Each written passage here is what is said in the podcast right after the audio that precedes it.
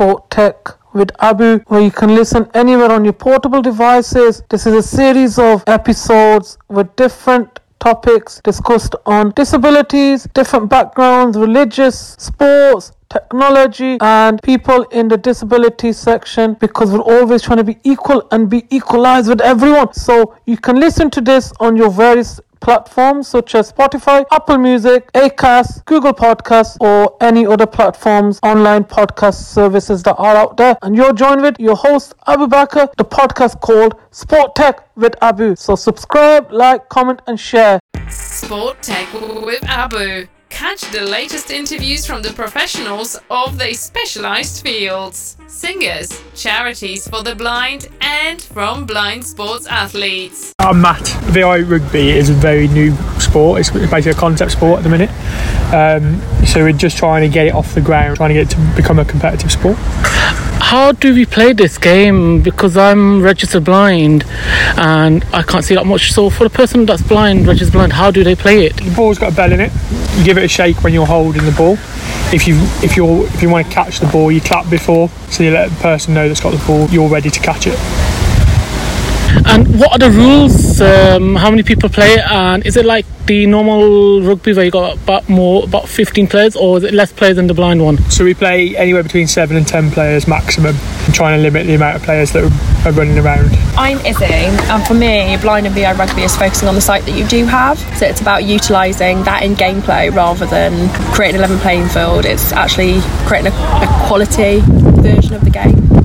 And how long this game has been going on, and how can people play it? Blind rugby has been going on five or six years now, so it's a concept that we came up with at Worcester Warriors Foundation. Um, VI rugby has been going on a little bit less. Yeah, about three or four. About years. three or four, and that's um, something that the Change Foundation have pushed, and that's their baby. What equipment is normally played? I know you got the ball sound, and what other equipment do you, do you would this work with tag rugby as well, or is it different for the tag rugby? Tag rugby isn't a version that we use. We use touch um, in the VI game, and then blind rugby is a semi-contact form of the game.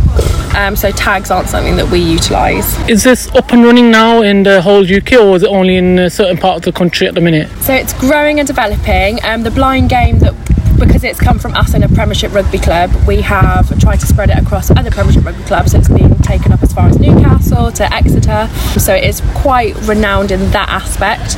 Uh, the VI game is born in London, and Quins Harlequins um, support that version of the game. So in the Premiership rugby world, it's quite well known. There's a England VI team going to the Rugby World Cup in at the end of the year, and they'll be playing uh, France in some competitive games as well. It's not as loud as we'd hoped it'd be. But So what's actually in the ball? so there's a there's one bell and a bead. Um, in the original versions of the ball, it was two bells and it was a lot louder. But we're just trying to This is prototype number prototype two, number two. and it wasn't as good as prototype number one. We used big cones, so bigger than the normal ones, so you can, if you've got a sight, you can see them. And we do like a walk around before, so you can see where it is. Okay, and people don't have not sight. How do they know? The, do they get like a clap? Then there's some cone, and Yeah, so we'll have people facilitating around the outside of the pitch to make sure people know where the edges are when they're playing.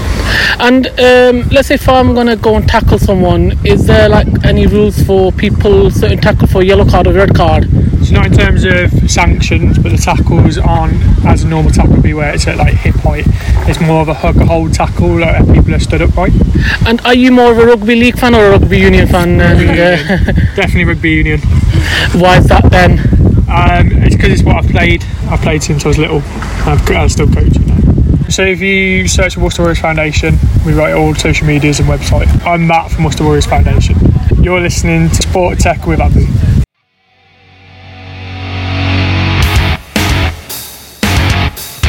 This is Sport Tech with Abu.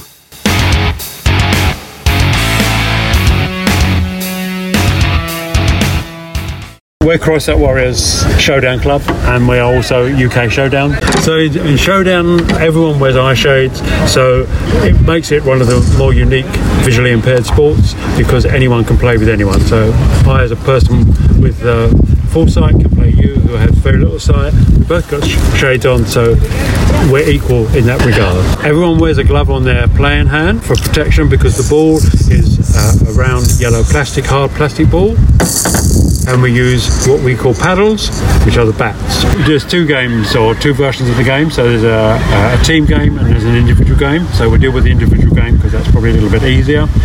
Um, each person has two serves. When they serve, the referee will put the ball on the table for them, and uh, you will take it with your non-playing hand. As I say, move it anywhere you like and hit the ball. The ball must hit the side on your side of the screen once before it goes under the screen. If it hits more than once when you're serving, it's a short serve and that's a point to your opponent. If it goes under the screen without hitting at all, that's a point to your opponent, that's a long serve. And if you hit it and it goes off the table, That's a point to your opponent. right?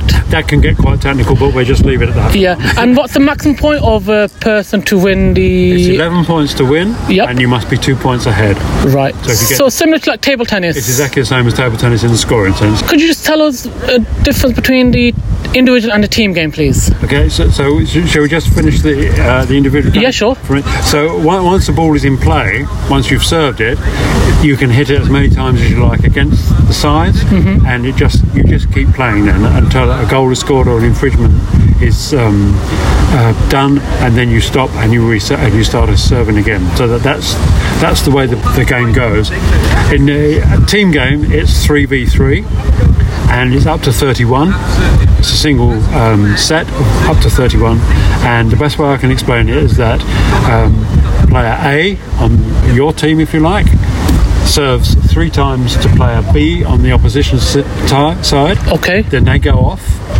Team B, uh, player B on your side then comes on, and team uh, A from the other side serves to you three times.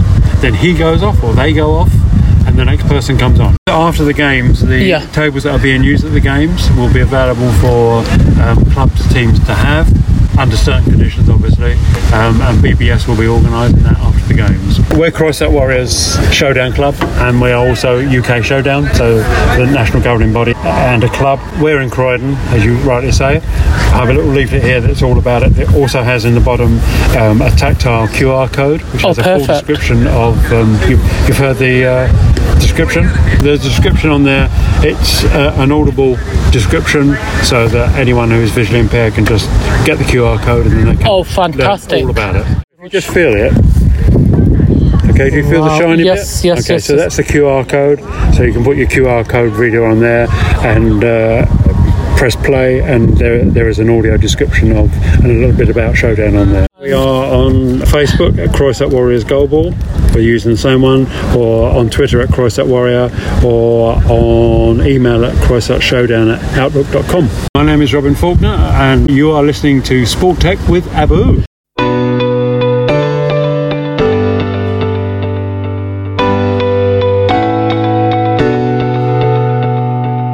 This is Sport Tech with Abu.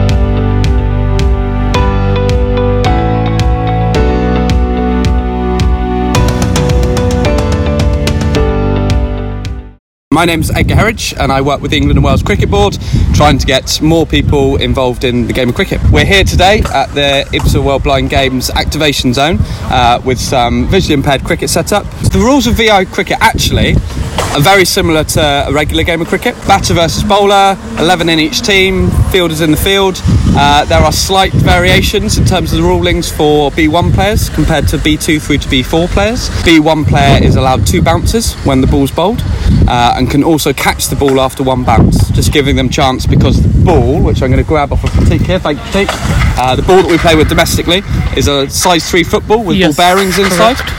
And then internationally, it's a, a smaller ball, size of a regular cricket ball, quite a lot harder, but also, as you'll hear, quite a lot louder as well. Why do they play with a smaller international big with domestic, and other countries play same with both? One of the main reasons, really, that's actually here in England and Wales, we're the only country that use the larger domestic ball, uh, and we bowl with, with a, a- an overarm action, Yes. like you'd see in mainstream cricket. All the other countries internationally play with this harder ball. We don't have international competitors with this larger ball. It's just the way we've developed the game. The larger ball is quite a bit more inclusive. It doesn't hurt quite as much. That said, if it, if it hits you from short range, as I'm sure you're aware, it, it still hurts. It can still leave a bit of a bruise, but it is that bit softer, and it is, as I said, delivered with an overarm bowling action. So looks and feels a little bit more like cricket. This smaller ball, rock hard, travels pretty fast, and if you get the opportunity to ever see our, any of our England men's or women's team in action, you'll see a very high octane, fast version of the game. But it is delivered with an underarm bowling action, so a bit more of sort of goalball release, I suppose, would be the equivalent. What do you think the future's going forward with the game? Because we've just seen we had the trials recently. What's the future like? Uh, I think first thing to say, I think the future's fit really bright. I think it's been fantastic to see the first ever World Games that's been held in the UK here in Birmingham, and I think that's really positive for all VI sport. I mean, I always stress to everyone with a visual impairment, like try as many sports as you can and get involved with multiple sports. So I definitely stress that. And I think in terms of if we specifically look at VI cricket going forwards, we want to get more people involved. So at the moment, we've got just over 20 counties with a visually impaired team. I'd like to see that across every county in England and Wales, supporting more visually impaired cricket cricket, uh, and that will absolutely see us continue to develop options with the, the larger domestic ball. I think it's a really important offer for people to be able to get involved with. It's a great participation offer, and then we can play that at county level. But I think also the future's got to hold some more opportunities and options for people to play with the smaller international ball. So actually, those that want to go on and represent their country or develop that set of skills has the option to do that at a local level. So more people playing, more opportunities with the domestic large size three ball, but also growing opportunities with the smaller international ball. And as I said, I think the future is bright for VI cricket. I certainly hope it is. And uh, like you see in majority of the country in the England and Wales, you've seen a couple of the clubs now mix with the ladies and the multicultural ethnic backgrounds. Do you think that's a plus sign as well? Absolutely. Look, I think um, the game of cricket has responsibility across all formats um, to make sure it's as inclusive as it can be. We've got to get more females playing. We've got to make sure everyone from any background feels comfortable and confident playing a game of cricket, whether that's turning up at their local club, playing for their local visually impaired team, or anything in between. So we're really keen to ensure that's the case. Now, I'd actually say I think the visually impaired game has already stolen a bit of a march on that. As you've touched on yourself there, we have a number of females playing the game, which is brilliant we want more. We want more ladies to come and try the game for the first time, get involved, give it a go.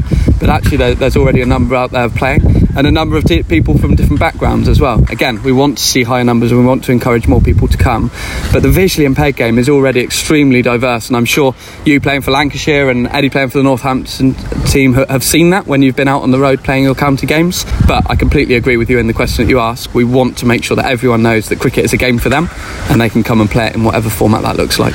I uh, know the next question be tricky. Who's going to win the World Cup this year in India?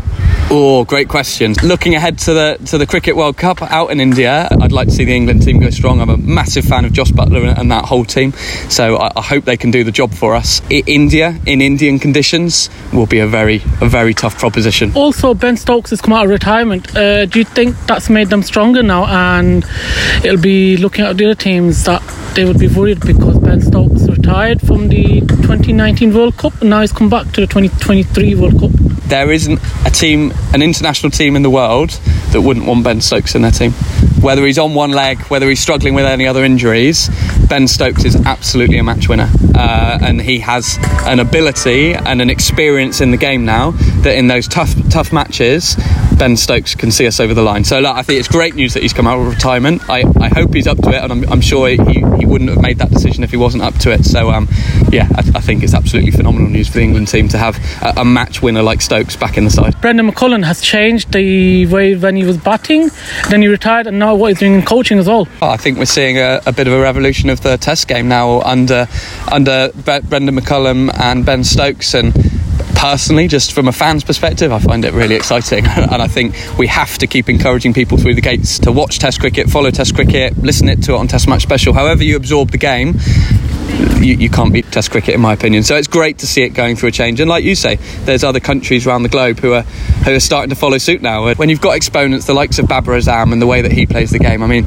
if players like this can get hold of, of Bazball and, and make it their own, Test cricket's going to be pretty exciting for years to come. Going forward with the international game for the blind, uh, what are upcoming fixtures, tournaments, and what are the next challenges for the England men's and women's blind team? At the moment, we haven't got a a full sort of future future tours plan set set out there. Uh, there's challenges with sort of getting everyone in the same place in, in international tour, tour for VI. But I would say what I think the biggest challenge, but also I think the biggest opportunity is this is the first series where the ECB have supported an England women's VI team. It's definitely not going to be the last, and the, the, the, these ladies have come on really leaps and bounds, even just in these in these few weeks leading up to this tournament. As I touched on earlier, we want more female VI cricketers, uh, and we want them playing at the top level if we can. So I think that's the most exciting thing that the future holds is not only having an England VI men's team, but having an England VI women's team as well. I think we've got to keep pushing to, to, to, push the likes of India, Pakistan, some of those really strong um, Asian countries to, to, to really push them for that number one spot in the VI game. So you can find out all about plenty of different formats of cricket just by searching the ECB website and then searching under the play section of the website. But if you're looking for your local visually impaired playing offer, I'd encourage you to check out the Blind Cricket England Wales website, bcew.co.uk. But if you just Google search BCEW, um, and there they have the list of all the counties that currently have teams with contacts, where to go, how to find out more about it.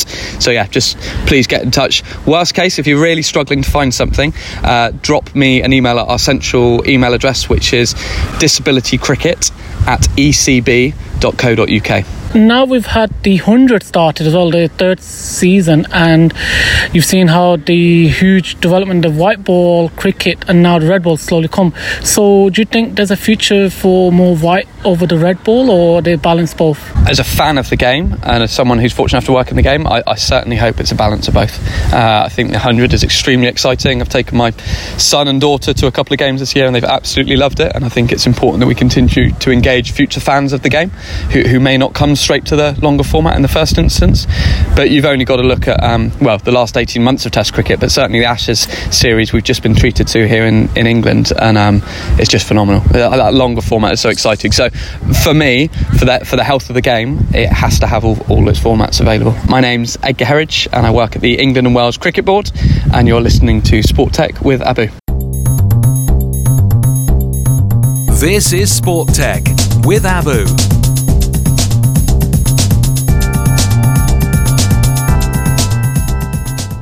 Alice Holloway and I'm Strategic Programme Lead at RNIB and I head up our See Sport Differently programme which is a partnership between RNIB and British Blind Sport and it's all about getting blind and partially sighted people more active and breaking down the biggest barriers that stop them from being able to get involved in sport and activity.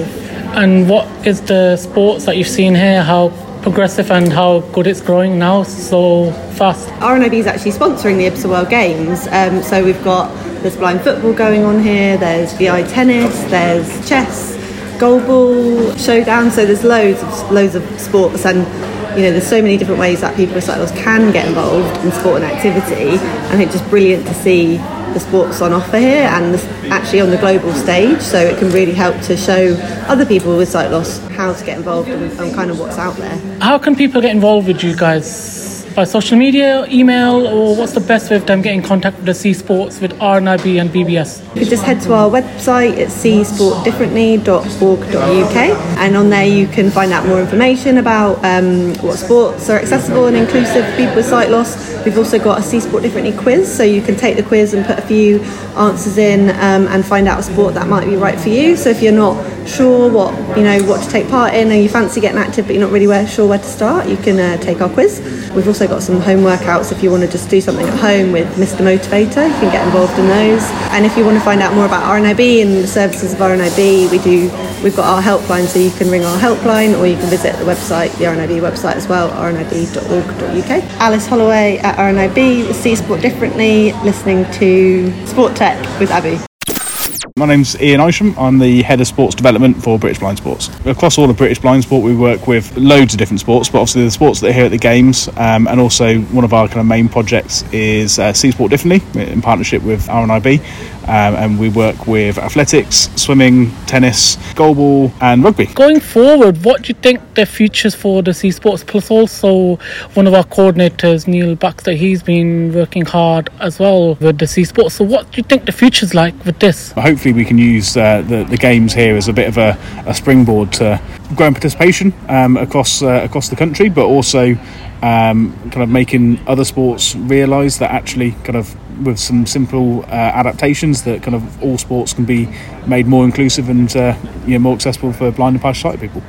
So, what best tip would you give to someone that's interested in more than one sport? Someone that's interested in more than one sport, well, that's fantastic. Uh, I would say is um, to well give as many sports a, a go. Um, kind of even if you're if you're good at one sport, there's lots of sports that got transferable skills. So if you're good at one, you might be good at another. You know, it might even make you if you've got a sport that you prefer and that's your favourite one. By taking part in another one, you might end up developing some more skills that make you better at the first one. So, yeah, kind of we say to everybody is play as many sports as you can. Take the opportunity to kind of try out loads of sports. And how often does a new sport join the See Sport or RNIB or the British Challenge Sports? Is there a rule that every year there has to be a new sport joining? Our See Sport Differently project is uh, kind of that's a, a funded project that's kind of quite targeted towards kind of those six specific sports.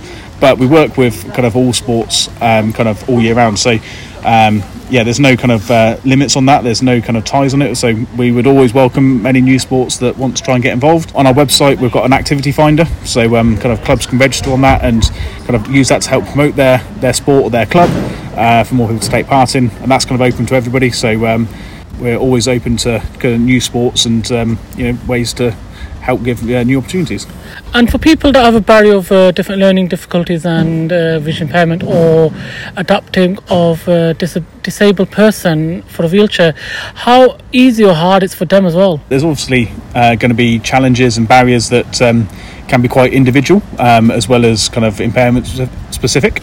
Um, I mean, I think the key thing is is just to kind of have a conversation and speak with um, kind of your local, whether it be a specific sports club or national governing body or kind of whatever it might be. And um, you know, I certainly from my experience um, since I've uh, joined British Blind Sport, I think most people are kind of really happy to try and make adaptations and to uh, try and you know welcome new people in. And uh, if there's things that are individual to people, then it's a case of actually kind of working out how do we get around that, how do we make this inclusive, how do we get people involved. With these types of games, I know they happen every four years. Would you be going to the next one as well? Uh, because I know RNIB were sponsoring this one. Do you reckon you'll go to the next one again? Uh, hopefully, yeah, yeah, definitely. Um, you know, it's. Uh, um, it's it's a great event, and um, you know, hopefully see uh, the Team GB athletes um, doing well, and you know, where we've got some of the Paralympic qualifiers, it'd be great to see them uh, qualifying ready for Paris next year. Do you think any new sports will be added, like either next year or the one in four years' time? Um, well, so I would have thought for next year's probably um, it's probably a little bit late now to, to get mad for that, but um, you know it'd be great to see um, yeah, a sport like showdown um, kind of progressing and being recognised at the kind of Paralympic level. Um, kind of it would then add to kind of goalball as a kind of a real VI specific sport, so that'd be a great showcase for that. But it would be great to see and kind of anything where we can uh, increase the uh, opportunities for blind and partially people to perform on the uh, world stage is always welcome. My name's Ian Isham. I'm head of sport development for British Blind Sport. You're listening to Sports Tech with Abu. Wherever you go, like, comment, share, and subscribe my podcast with Abu Bakr and Abdul Rahman Al Shad on the Sport Tech with Abu. I'm Catherine from Goalball UK. I'm a development officer and during the World Games, I'm here at the activation zone telling everyone about goalball. And uh, how is the game played? Normally, there's the court size and the ball that is played is a bit heavy, but it's got bells inside it. Yeah, so we're a little bit improvised today because we're outside on grass, but the key principles remain the same. So all the players wear eye shades so that no one can see, so it makes it a level playing field. Then we use a ball, which is basketball size and is audible, so you can hear it there. It's got bells inside, so it doesn't matter that the players can't see it because they can hear it. And then we use a tactile court. So normally we're indoors in a sports hall and we put string and tape on the floor that the players can feel. But today outside we've got mats, but the principle's the same. The players can feel the difference between the mat and the grass and know where they are. And it's a 3v3 game, um, non-invasive, so you stay in your own half, attack and defend. The idea is to roll the ball. I say roll, but the male Paralympians shift it about 50 miles per hour. so you send it along the floor towards the opposition. They listen for it coming, and then dive, stretch out, stop the ball. Um, if they stop the ball, they stand up and send it back. If they don't stop the ball, it goes in the goal behind, and um, team with the most goals at the end wins. You've got three different uh, regions. You've got the novice, intermediate, and this used to be called it, but it's called Super Cup now. Goalball UK, our national league, um, as you say, three levels. It's a pyramid. So we have our regional league, which is then split into three North, Midlands, and South. You then step up to the intermediate league, which is North and South, and then step up again to the Super League. So in the Super League, that's where you'll find all our GB players and talent players.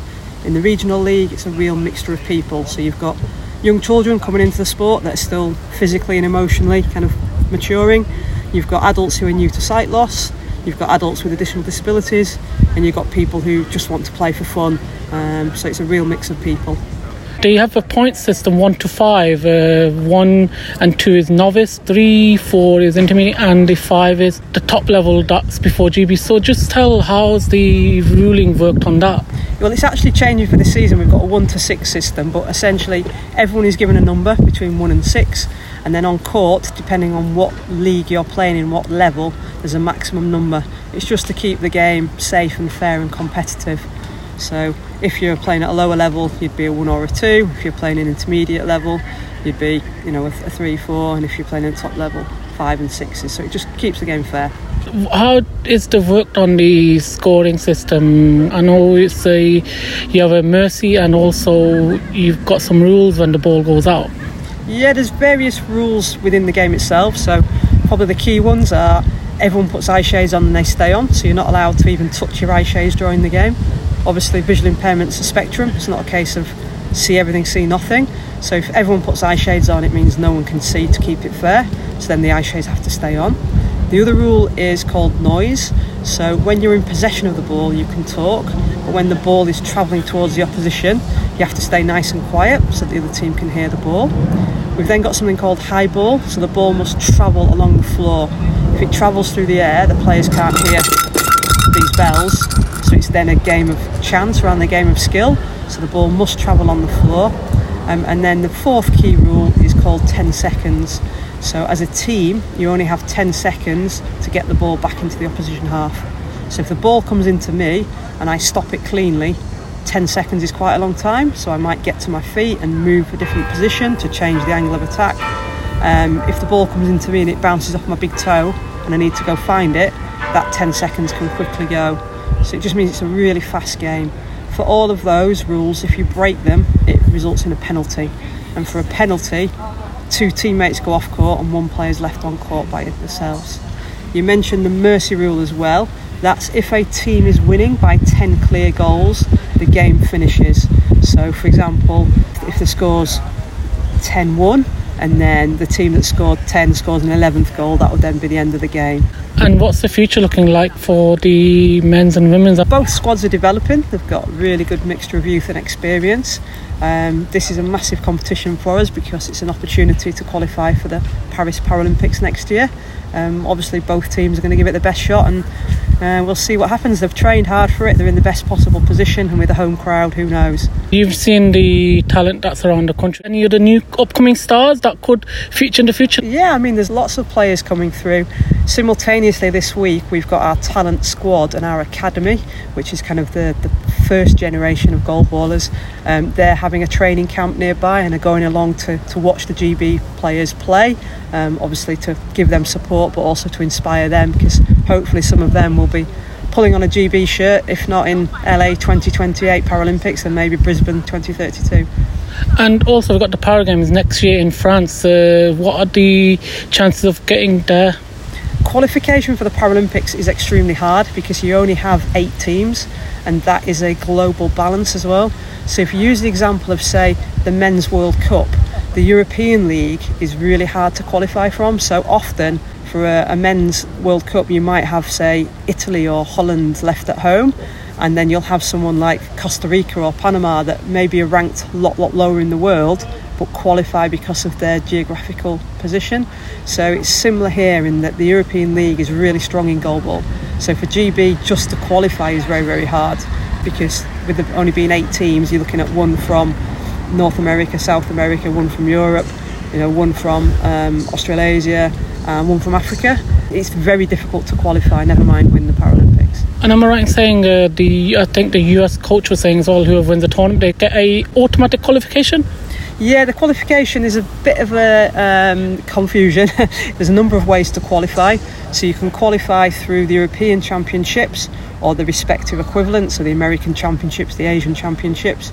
You can qualify through the World Championships, which have already taken place and that were in Portugal in December last year. And then this is the World Games, and you can qualify through this as well. So it's a, it's a bit of a list that you go down to work out qualifications.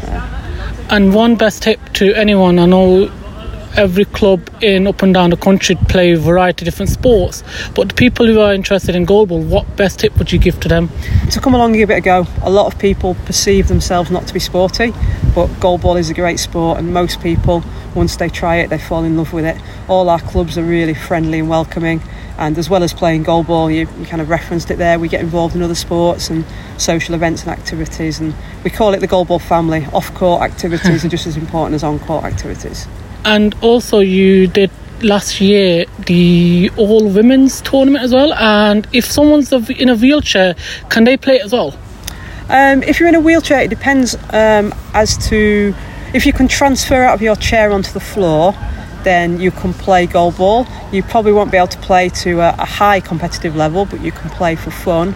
If someone isn't able to transfer, so maybe if they're in a power chair, it's difficult for them to play competitively but they can certainly you know have a go at, at tracking the ball and throwing the ball. Ideally, you want to be able to transfer from the floor to your feet to generate power. So um, it is a bit of a challenge for wheelchair users, but we are an inclusive sport, so we're happy to try and accommodate anybody.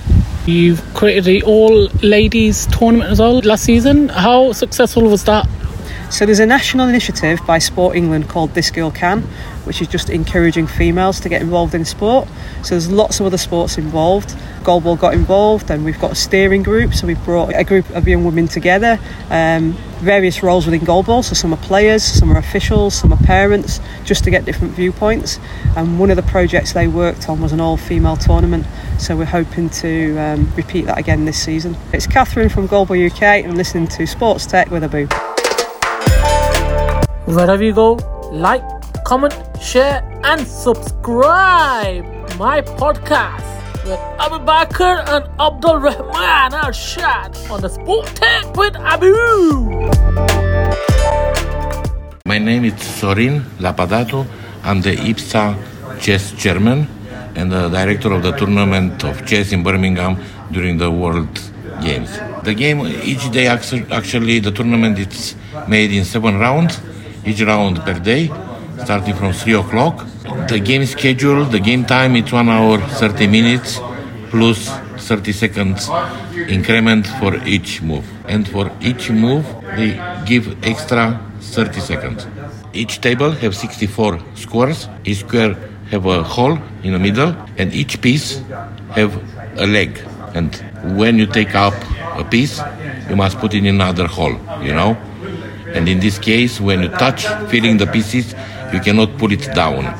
And it's a little difference between the white pieces and the black pieces. All of time, the black pieces have a screw on the top.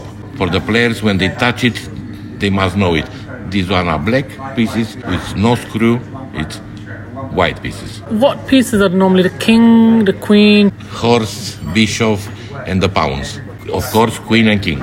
What's the main piece on the board that has the most value of the opponent player to win the round? Of course, it's queen. If you lose the queen, you lose the game actually, because the queen is the only one piece who can make movement in all the direction, and doesn't matter how long is the direction. Which direction is it normally played?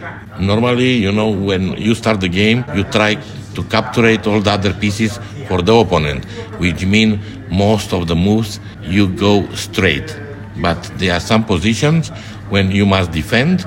Doesn't matter if you attack, and in this case you you must move the bishop, the horse, the queen, and the king. Even you are allowed to, to move it back. The only piece who goes only straight is the pawn. You cannot put it back a pawn. Going forward, this game, how big has it grown during? Because you said you're from Romania and all around the world. How has this game gradually grown now? Actually, you know, after uh, football, the most, the biggest number of the players registered in other sports are in chess.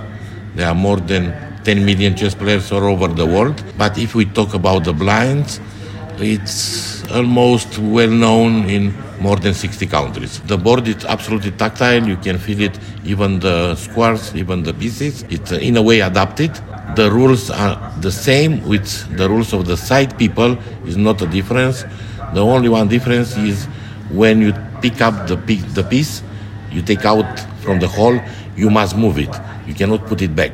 If you take out a pawn, you must move the pawn. You cannot put it back and said, okay, I change my mind and I move the horse or the tower. What are the actual rules and regulations for one person? Do they have to register from the organization? Normally, yes. All the chess players, the blind chess players, must register first on the Association of the Blinds in their countries or to the National Paralympic Committees in their countries. And to take part in a big IBSA championship is not like in other sports, is not classification, which means the B1 players can compete with B2 and B3 on the same level.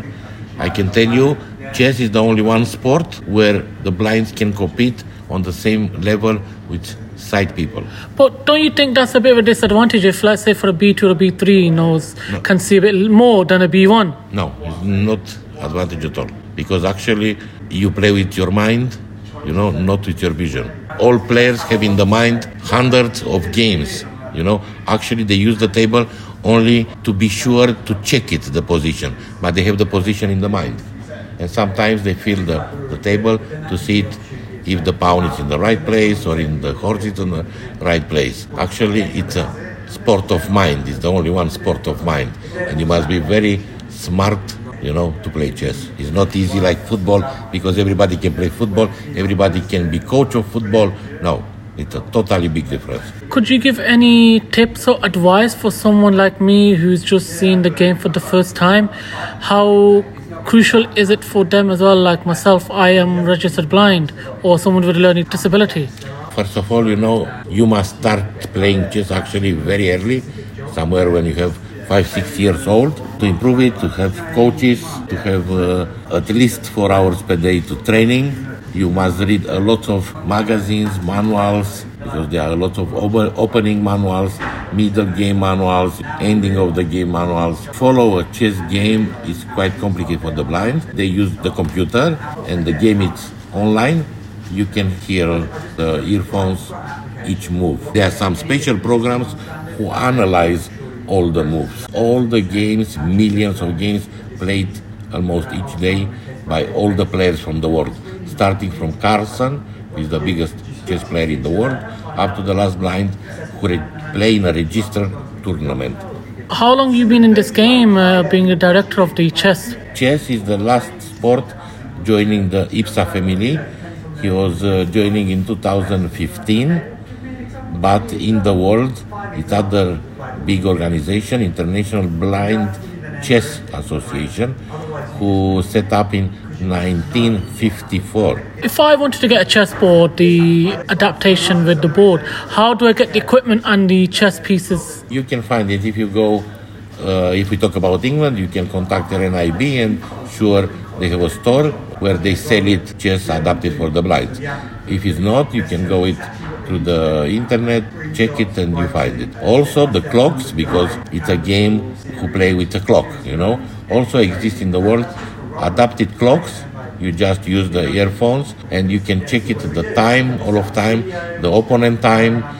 There are some smart clocks who said even how many moves you do it in a game. You're saying there's not a set time for when the person starts or finishes the uh, match, and is it one v one or can they be done like doubles as well? Like in tennis, there's doubles, or in no, like no. It's only if you win, if you lose, lose, or it's a draw. How is it a draw? When even the white, even the black have a very hard position and they cannot find no one uh, way to capture the king. If you have a very good defense, you defended the king. In any position, I cannot capture your king, you know. But if sometimes when you win, it's a clear position, which means next move, I attack your king and you cannot move it in other place without being attacked by other pieces. Right, Which okay. means your king is stuck in the position and he cannot make any kind of moves. You can go to, to the site and you find IBSA site and IBCA site. And both have contact, email addresses, WhatsApp page, phone www.ibsa.org. Urez mult succes tuturor românilor din Anglia, să aibă vremuri bune și să nu uite niciodată că sunt români.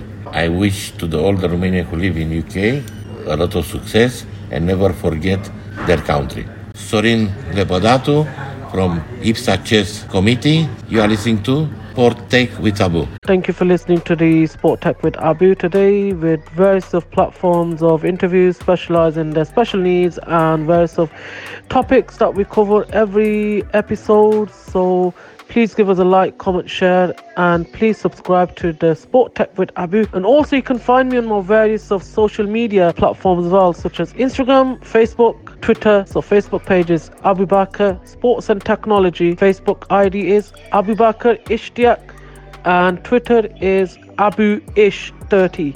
That's A B U I S H 30 as the number 30. And my Instagram is Abu Bakr. That's A B U B A K R I S H T I A Q. So please give a like, comment, share, and subscribe to my Sport Tech with Abu because we cover every angle. Also, you can find me on TikTok, Life with Abu.